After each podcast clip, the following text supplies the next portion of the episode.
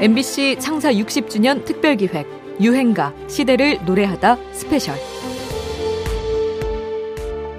안녕하십니까? 음악평론가 임진모입니다. 6.25 전쟁 당시 종군 화가로 활약했던 김환기의 1951년작 피난 열차는 첫눈에 왠지 고개가 좀 갸우뚱해지는 그림입니다. 어린아이가 그린 것처럼 단순하게 그려진 파란 하늘, 붉은 땅 배경과 열차, 피라민의 모습은 이 그림이 진짜 6.25를 기록한 게 맞나 싶어지죠. 전쟁 한가운데서 그려진 그림이라기에는 다소 밝아 보이기까지 합니다. 그래서 전쟁의 참상을 제대로 그리지 않았다는 비판을 받기도 했죠. 하지만 그 난리통에도 우리는 유행가를 만들어 불렀고 당시 노래라고 해서 다 비장하거나 애절하고 슬프기만 했던 건 아니란 점을 떠올려 본다면 아, 이 그림도 어쩌면 시대를 대표할 수 있는 또 다른 풍경이라는 생각도 듭니다. 이후 김한기 하백은 거리에서 꽃을 팔고 있는 것을 보고 크게 감격하기도 합니다. 절망의 상황에서도 아름다운 걸 찾아내는 이웃의 모습에서 진실로 사람됨을 느꼈다면서 말이죠. 전쟁 속 화가의 고민은 이런 사람됨을 잃지 않으려는 노력이었는지도 모르겠습니다. 전쟁 중 불려진 우리 유행가 속에는 또 어떤 노력들이 담겨 있을지 궁금해지는데요. 유행가 시대를 노래하다 special 잠시 뒤에 본격적으로 시작합니다.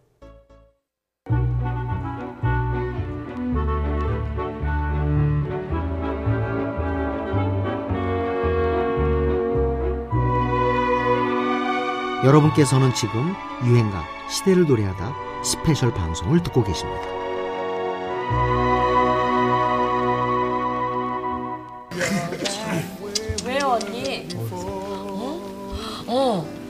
야 이거 사회적으로 이게 참 명태가 참 문제다 문제요.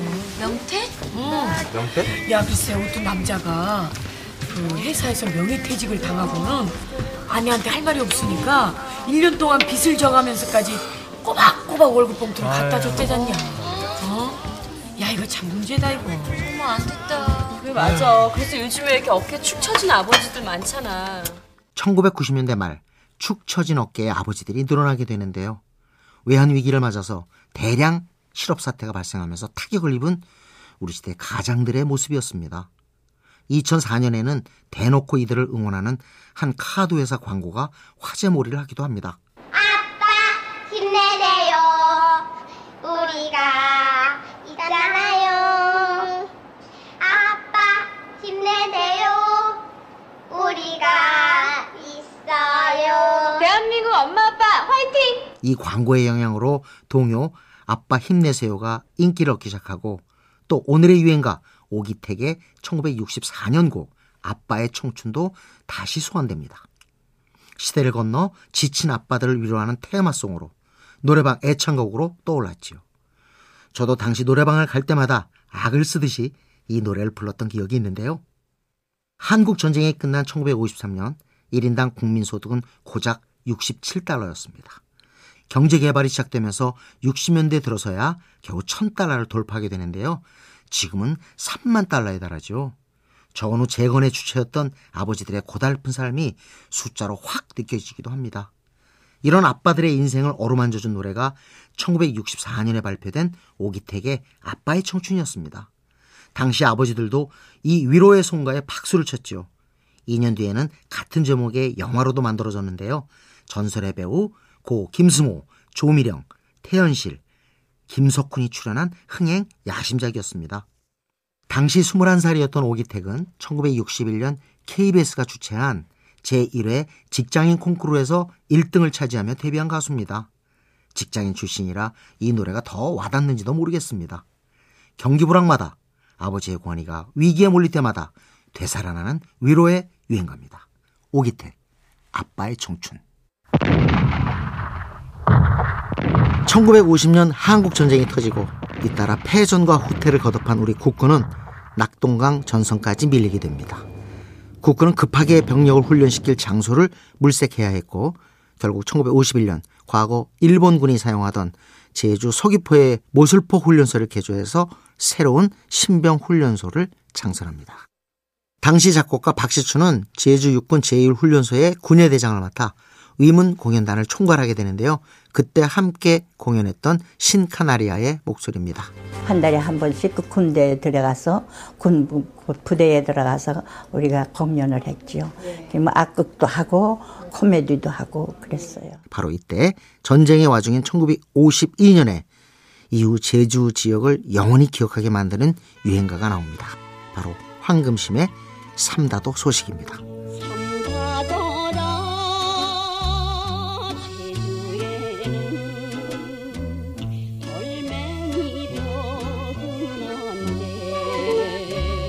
힘찬 군과와는 달리 민요풍인 이 곡은 제주에서 훈련을 받고 있는 아들들을 그리는 부모들의 마음을 위로하고 전쟁의 고통과 서름을 달래주었습니다. 이후 훈련소가 논산 연무대로 바뀐 후에도 제주의 송가로 남아서 지금도 애청되고 있죠. 타양살이로 유명한 가수 고복수와 결혼해 국내 스타 커플 1호가 된 황금심은 마이크가 필요 없을 만큼 목소리가 컸다고 하죠. 제 나이 16세 때 제가 황금심이라는 이름을 알리게 된 것 같습니다.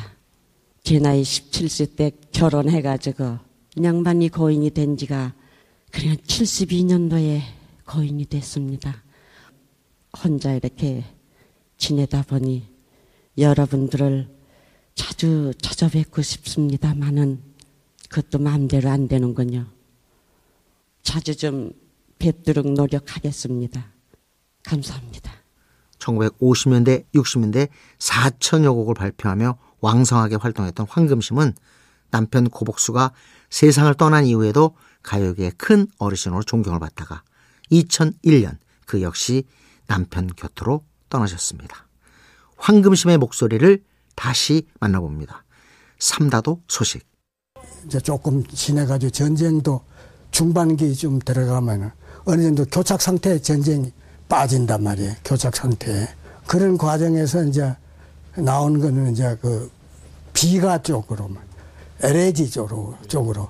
그래서 나온 게 신면옥이라는 가수가 아내의 길. 예, 님께서 가신 길은 영광의 길이었기에 이 몸은 돌아서서 눈물을 감추었네. 한국 전쟁 당시 남편을 전장으로 보낸 수많은 아내들을 울린 노래. 심연옥이 부른 1952년의 유행가 아내의 노래입니다. 전쟁터에 나가는 남편의 길을 영광의 길, 빛나는 길로 여긴다면서 돌아서서 눈물을 감추고 즐거운 마음으로 태극기를 흔들었다는 내용인데요. 전쟁이 길어지면서 지친 군인과 그 가족들의 사기를 북돋으려는 의도가 보이기도 합니다. 원래는 전쟁 발발 이전인 1949년에 안해의 노래라는 제목으로 이미 발표됐었던 곡인데요. 이는 1948년 정부 수립과 동시에 국군이 창설되면서 49년에 국민 홍보용으로 제작된 노래였지요. 그런데 작사가 조명암의 월북으로 가사를 그대로 부를 수 없게 되면서 유호가 일부 개사를 해서 다시 녹음하게 되지요. 그 과정에서 아내의 서름보다는 의연한 자세가 더 강조됩니다. 사실 군인의 아내들이 처한 현실은 정말 녹록치 않았습니다.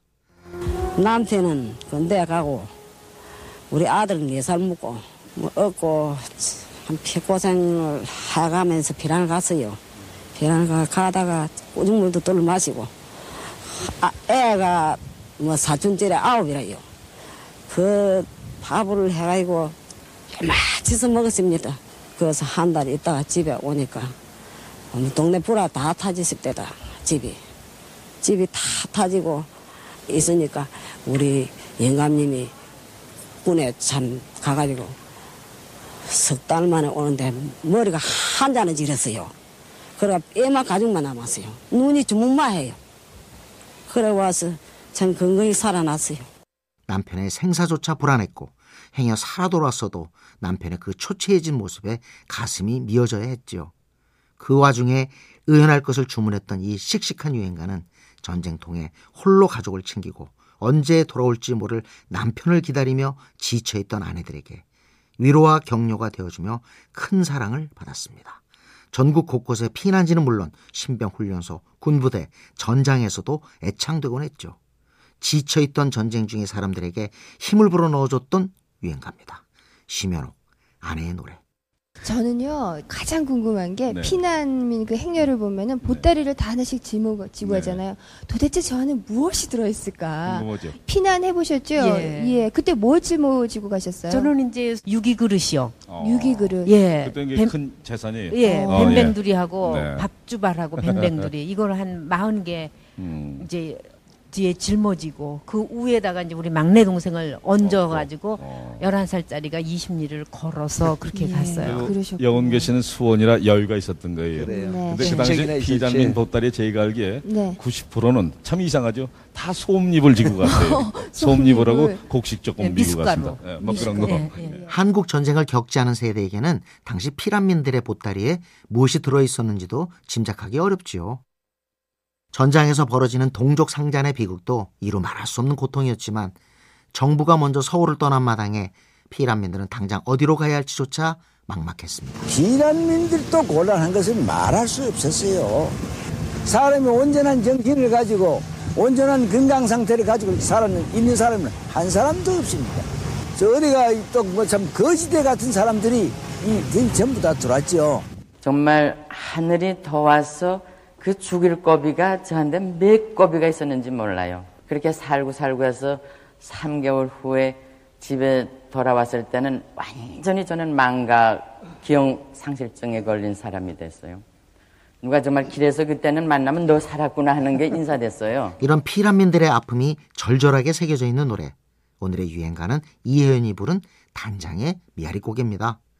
이 곡은 작사가 반야월의 한국 전쟁 당시 자신의 경험을 배경으로 하는데요. 단장, 정말 창자가 끊어지는 듯한 슬픈 사연입니다. 내가 옛날에 미아리 고개 넘어서 살았습니다. 그래서 그 다섯 살짜리야. 어, 수라라고. 걔가 그 뭐 먹을 것도 없고 전부 뭐 그 음식을 나쁘게 먹으니까 어린 창자가 그 결국은 영양실조 걸린 모양이야. 그래서 자기 이모가 청량리에 있는데 이모한테 양식이라도 좀 구할까 싶어서 그 개를 얻고 미아리 고개 넘어오는데 결국은 걔가 거기서 눈을 감았단 말이야. 그러니 어떻게 그 와중에 뭐 난리통에 뭐뭐 어, 떻게 어떻게 할 거야. 그래서 입은 옷 그대로 싸가지고 홈이 자루로 미아리 공동무지다 파묻고 애미가 넘어왔다 그 얘기야 내한테 통곡하면서 그래 나도 같이 통곡하면서 그 어떻게 그 상황에 미아리 고개는 당시 서울 북쪽의 유일한 외곽도로여서 교전이 자주 벌어진 곳입니다. 또 인민군이 후퇴하면서 민간인에 대한 학살과 납치를 자행한 곳이기도 하죠. 가족들의 눈물과 절규가 끊이지 않았던 공간이었습니다. 단장의 미아리 곡에는 그 비극을 가장 처절하게 적나라하게 그려낸 곡이죠. 우리에겐 구슬프고 애절한 유행가가 왜 이렇게 많은지 생생하게 증언해주는 곡입니다. 이혜연, 단장의 미아리 고개.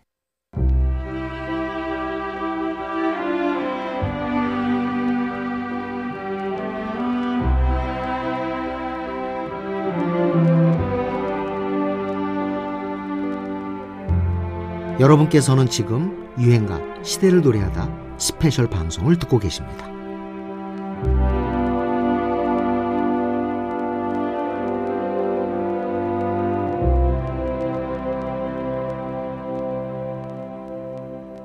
이제 shoeshine boy죠. 예. shoeshine boy라는 말이 그때 처음 나왔죠. 근데 저 폐허 속에서 구두 반짝반짝 닦아서 뭐 했을까 그런 생각도 한편 드네요. 저 구두 닦아가지고 그때 성공해서 지금 미국에서 뭐 크게 성공한 사람도 있거든요. 아, 예. 저 구두 닦기로 성공한 사람들. 예 예 예. 닦으러 오는 사람들은 대부분 아마 미군이 아니었을까 하는 생각도 드네요. 주로 미군이었죠. 예. 우리나라 사람들이 그때 구두 닦고 뭐 그러질 못했으니까. 아유 슈샤인 보이, 구두 닦기 소년을 가리키는 말인데요. 1950년대 해방과 한국 전쟁을 겪어낸 우리나라 사람들에게 구두를 닦으며 멋을 부릴 여유는 아직 없을 때입니다. 손님은 주로 외국인이었죠. 이들을 상대로 큰 미천 없이도 돈을 벌 수 있는 게 구두 닦기였을 거고요. 어른 아이 할 것 없이 생계가 급했던 시절이었습니다. 물론 외국인을 상대로 하는 일이니까 직업 이름도 영어로 표현해야 했을 겁니다. 한자 문화권이었던 우리 현실에서 영어를 사용한다는 건 먹고 살기 위한 절박한 이유에서겠지만 어쨌거나 남들에 비해 앞서간다는 걸 의미했죠. 그렇게 한국 전쟁을 겪으면서 서양 문물과 언어가 쏟아져 들어왔고 우리 유행가 역시 그 영향을 받게 됩니다. 1954년 박단마의 노래 shoeshine boy는 영어 단어가 등장하는 노래 가운데 압권으로 꼽히는데요. 전쟁 당시 임시 수도로 삼았던 피난지 부산. 그곳에는 구두통을 어깨에 둘러매고 shoeshine shoeshine 하며 손님을 부르던 어린 구두닦이 소년들이 많았습니다. 아이들은 대부분 전쟁통에 고아가 됐거나 고아나 다름없는 가족의 생계를 도와야 하는 처지였죠. 피난살이의 단면을 보여주는 이 노래는 이서구 작사, 손목인 작곡으로 피난지였던 부산 방송국 HLKB에서 녹음을 했고 녹음 테이프를 일본에 가져가서 SP 레코드를 만들어 왔다고 합니다. 또 이 노래는 1950년대 미국에서 레드 폴리, 빙 크로스비 같은 여러 가수들이 불러서 크게 유행한 컨트리송 차타노기 슈샤인보이의 영향을 받게 됐습니다.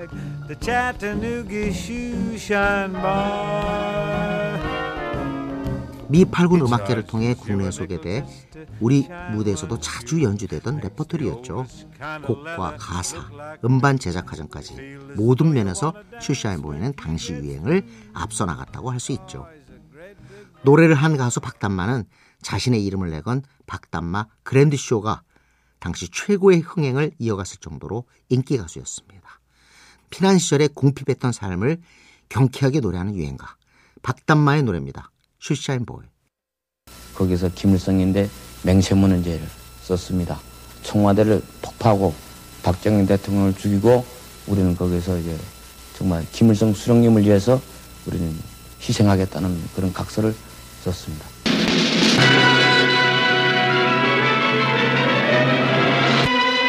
(1월 21일) 밤 10시경 북한군의 무장 간첩단이 어둠을 타고 감히 서울까지 와서 난동을 부렸습니다. 일당 31명. 최교식 종로경찰서장은 이들 살인마의 광란을 육탄으로 저지하고 장렬히 산화했습니다. 북악산을 기점으로 북한산, 비봉, 노고산 등 북쪽으로 쫓기는 살인배들을 잡기 위해 대간첩 비상작전이 전개됐습니다. 1968년 북한 124 군부대의 무장간첩 31명이 남방 한계선을 뚫고 서울의 턱밑까지 침투했던 사건. 이른바 1.1 사태는 온 국민을 공포로 몰아넣었습니다. 자폭한 한 명을 포함해 30명이 사살됐고 김신조 한 명만이 생포됐죠. 그래서 이 사건을 김신조 사건으로 기억하기도 하는데요. 분단의 현실을 다시 한번 실감하게 한 악몽 같은 이 사건 속에서 의외의 유행가 하나가 화제가 됩니다. 무장공비 김신조가 오는 인터뷰에서 가수 김상희의 노래 대머리 총각을 잘 알고 있다. 이렇게 한 말 때문이었죠. 사건의 삼엄함과는 별개로 간첩도 하는 노래, 남북이 동시에 즐겨 부른 노래로 떠오른 거죠. 노래를 부른 김상희는 고대 법대 출신으로 학사 여가수 1호로 기록된 인물입니다. 부모님들은 열심히 공부해서 법학하라고 그랬는데 그래가지고는 이제 시험에 합격을 해서 저희들한테는 이제 2차 시험까지 있으니까 2차 시험 보는 동안에 이제 합격했으니까 시간이 좀 남았잖아요. 그래가지고 앉아서 친구들하고 이제 논의작거리고 있는데 라디오에서 그래요. 뭐 KBS에서 전속 가수 뽑는다. 그래서 가수가 뭔가 아주 용감하게 가서 청했어요. 그랬는데 가보니까 전부 다 아주 우리나라에서 제일 멋쟁이들만 다 오신 것 같아요. 시험을 보는데 다른 분들은 전부 다 가요 가지고 보는데 저는 학교 때 배운 그 외국 곡이 두 곡 있었습니다. 학교에서 가르쳐 준 거. 그거 가지고 가서 시험 봤어요. 그랬더니 그 많은 대수 중에서 됐어요, 제가. 그렇게 우연히 가수의 길을 걷게 됐지만 일반 대중에게 부담스러울 수도 있는 이력을 희석하기 위해서라도 김상희는 소시민, 평균 이하 사람들을 위한 노래를 했던 거죠.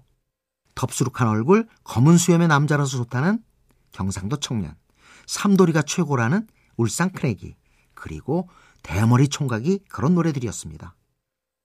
60년대 사람들에게 그렇게 웃음과 희망을 선사했던 또 한때 흔히 쓰던 말이죠. 이거 모르면 간첩이란 말을 뒤집어 간첩까지도 아는 노래로 화제가 됐던 슬픈 우리 현대사에 불쑥 등장했던 유행가입니다. 김상희, 대머리 총각. 그래서 여러 가지 미팅을 겪었어요. 어, 여러 가지요? 학력고사 미팅이라 그래가지고 네. 서로 번호 정한 다음에 1지망, 2지망, 3지망 써가지고 안 되면 3지망이라도 뭐 그런 것도 있고요. 네, 네. 그리고 엘리베이터 팅이라는 게 있어가지고 네. 어, 한 20층 되는 건물에 각 층마다 남자들이 엘리베이터 앞에 가서 서요. 네, 네. 그리고 여자가 1층부터 엘리베이터를 탑니다. 네. 그리고 쭉 눌러놓고 한 층마다 쓸 때딱 네. 열렸다. 네. 그래서 밖에 서 있는 남자가 마음에 들었다 그러면은 찬스를 놓치지 말고 빨리 내려야죠. 그렇지 않으면 문이 닫히고 다시 올라가거든요. 아, 그거 재밌겠네요, 그래서 그거. 이제 올라갈수록 점점 남자가 괜찮으니까 19층까지 네. 가고 아 20층에는 그럼 그리고 20층까지 올라갔다 후회하는 경우도 많고. 신해철 씨는 한번 해보셨어요? 어 저도 엘리베이터 팅을 해봤어요. 아, 그몇 층에 계셨어요? 4층에서 울면서 하염없이 서 있었어요. 가수 신해철이 알려주는 80년대 말, 90년대 초 대학가 미팅 풍경입니다. 학력고사 팅, 엘리베이터 팅, 참 기발한 미팅이 다 있었네요. 이성을 만날 기회나 방법이 많아진 요즘은 주로 소개팅이나 자연스러운 만남을 추구하는 분위기지만 한때 미팅은 대학생들만의 특별한 이벤트였던 시절이 있었죠. 특히 90년대에는 재미와 스릴을 추구하면서 노래방 팅, 작대기 팅, 고스톱 팅, 번개 팅까지 다양한 미팅 문화가 유행했는데요. 그보다 더 거슬러 올라가 70년대 대학생들에게는 과일반 미팅이라는 게 있었습니다. 지금으로선 좀 구수하게 들리기도 하죠. 그때는 미팅을 하러 시외버스나 교회선 열차를 타고 경기도 의정부, 소사, 수원, 안양, 벽제 등지에 과일밭으로 떠나곤 했습니다. 답답한 도심과 캠퍼스를 벗어나면서부터 이미 기대감이 상승했겠죠. 마땅한 유흥 문화가 없었던 당대 젊음에게는 과일밭이 최고의 놀거리이기도 했습니다. 계절별로 다양한 과일밭을 가볼 수 있어서 더 인기였다고 하는데요. 봄철에는 딸기밭, 여름엔 복숭아밭과 포도밭, 가을엔 사과밭, 배밭에서 만남이 이루어졌죠. 미팅은 보통 입장료를 내고 밭에 들어가서 과일을 한 바구니 따가지고 마음에 드는 짝에게 건네는 방식으로 이루어졌다고 하는데요. 이렇게 과일밭에서 이루어졌던 연애의 풍경은 1956년 도미의 유행가 청포도 사랑에서 이미 등장한 바 있습니다. 이 노래 히트 이후 포도밭이 인기 있는 데이트 장소로 떠오르기 시작했는데요. 사실 청포도는 그 무렵 흔히 보기 힘든 과일이어서 이국적이고 고급스러운 이미지였다고 하네요. 그렇게 청포도가 상종가를 치면서 청포도 로맨스, 청포도 언덕길, 청포도 고향, 청포도 피는 밤 이렇게 제목에 청포도가 들어가는 유행가가 잇따라 발표되기도 했습니다. 그 시절 우리 청춘들의 데이트와 미팅 문화를 엿볼 수 있는 여름 유행가입니다. 도미 청포도 사랑. 세계 문화의 중심 프랑스 파리 그곳에서 놀라운 일이 일어났습니다. 루브르 박물관 앞에서 우리 슈퍼주니어의 노래 Sorry Sorry가 울려 퍼진 것입니다. K-팝에 목마른 프랑스인들의 이색 시위였다고 하는데요. 2011년 5월 프랑스 파리 루브르 박물관 앞에 한류 팬 300여 명이 모여들었습니다. 이들은 슈퍼주니어의 Sorry Sorry에 맞춰 춤을 추며 이색 시위를 벌였는데요. 1회로 예정돼 있던 SM 소속 가수 합동 공연에 티켓을 구하지 못했다면서 공연을 연장해달라는 주장을 펼친 거죠. 이전까지 긴가민가 했던 유럽까지 퍼진 한류의 막강한 팬덤을 확인할 수 있는 순간이었습니다. 2013년 슈퍼주니어는 국내 가수 최초로 브라질, 아르헨티나, 칠레, 페루, 남미 4개국 투어 공연을 다녀오기도 하는데요. 케이팝이 아시아 시장을 석권한 뒤 유럽 무대로까지 뻗어나간 현상. 이 경로를 처음으로 정확히 밟은 스타가 바로 슈퍼주니어였습니다.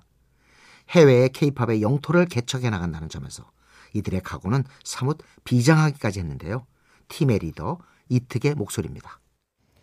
예전에는 총과 칼을 겨누며 보이는 전쟁을 했다면은 네. 지금은 보이지 않는 문화 전쟁이라고 생각이 듭니다. 그렇기 때문에 문화의 강대국이 곧 세계의 중심 국가라고 생각이 들기 때문에 네. 우리의 한류를 세계에 전파하다 보면 대한민국이 세계의 중심 국가가 되지 않을까라는 생각이 듭니다. 스포츠로 치면 저희가 국가 대표라고 생각이 들거든요. 그렇기 때문에 대한민국의 좋은 음악, 좋은 문화를 널리 널리 알리도록 하겠습니다. 그 국제적 스타덤을 일궈낸 노래가 바로 2009년의 쏘리쏘리였죠. 쏘리쏘리는 일렉트로닉 댄스 리듬의 전형적인 hook song으로 강한 중독성을 발휘합니다. 그 중독성 탓에 매번 수능 금지송으로 꼽히기도 하죠. 이제는 데뷔 15년을 넘긴 장수 아이돌 슈퍼주니어의 특급 히트송입니다. Sorry Sorry. 유행가 시대를 노래하다 스페셜 오늘 여기까지입니다. 지금까지 저는 음악평론가 임진모였고요. 잠시 뒤 11시 52분 본 방송으로 다시 찾아오겠습니다. 지금까지 들어주셔서 감사합니다.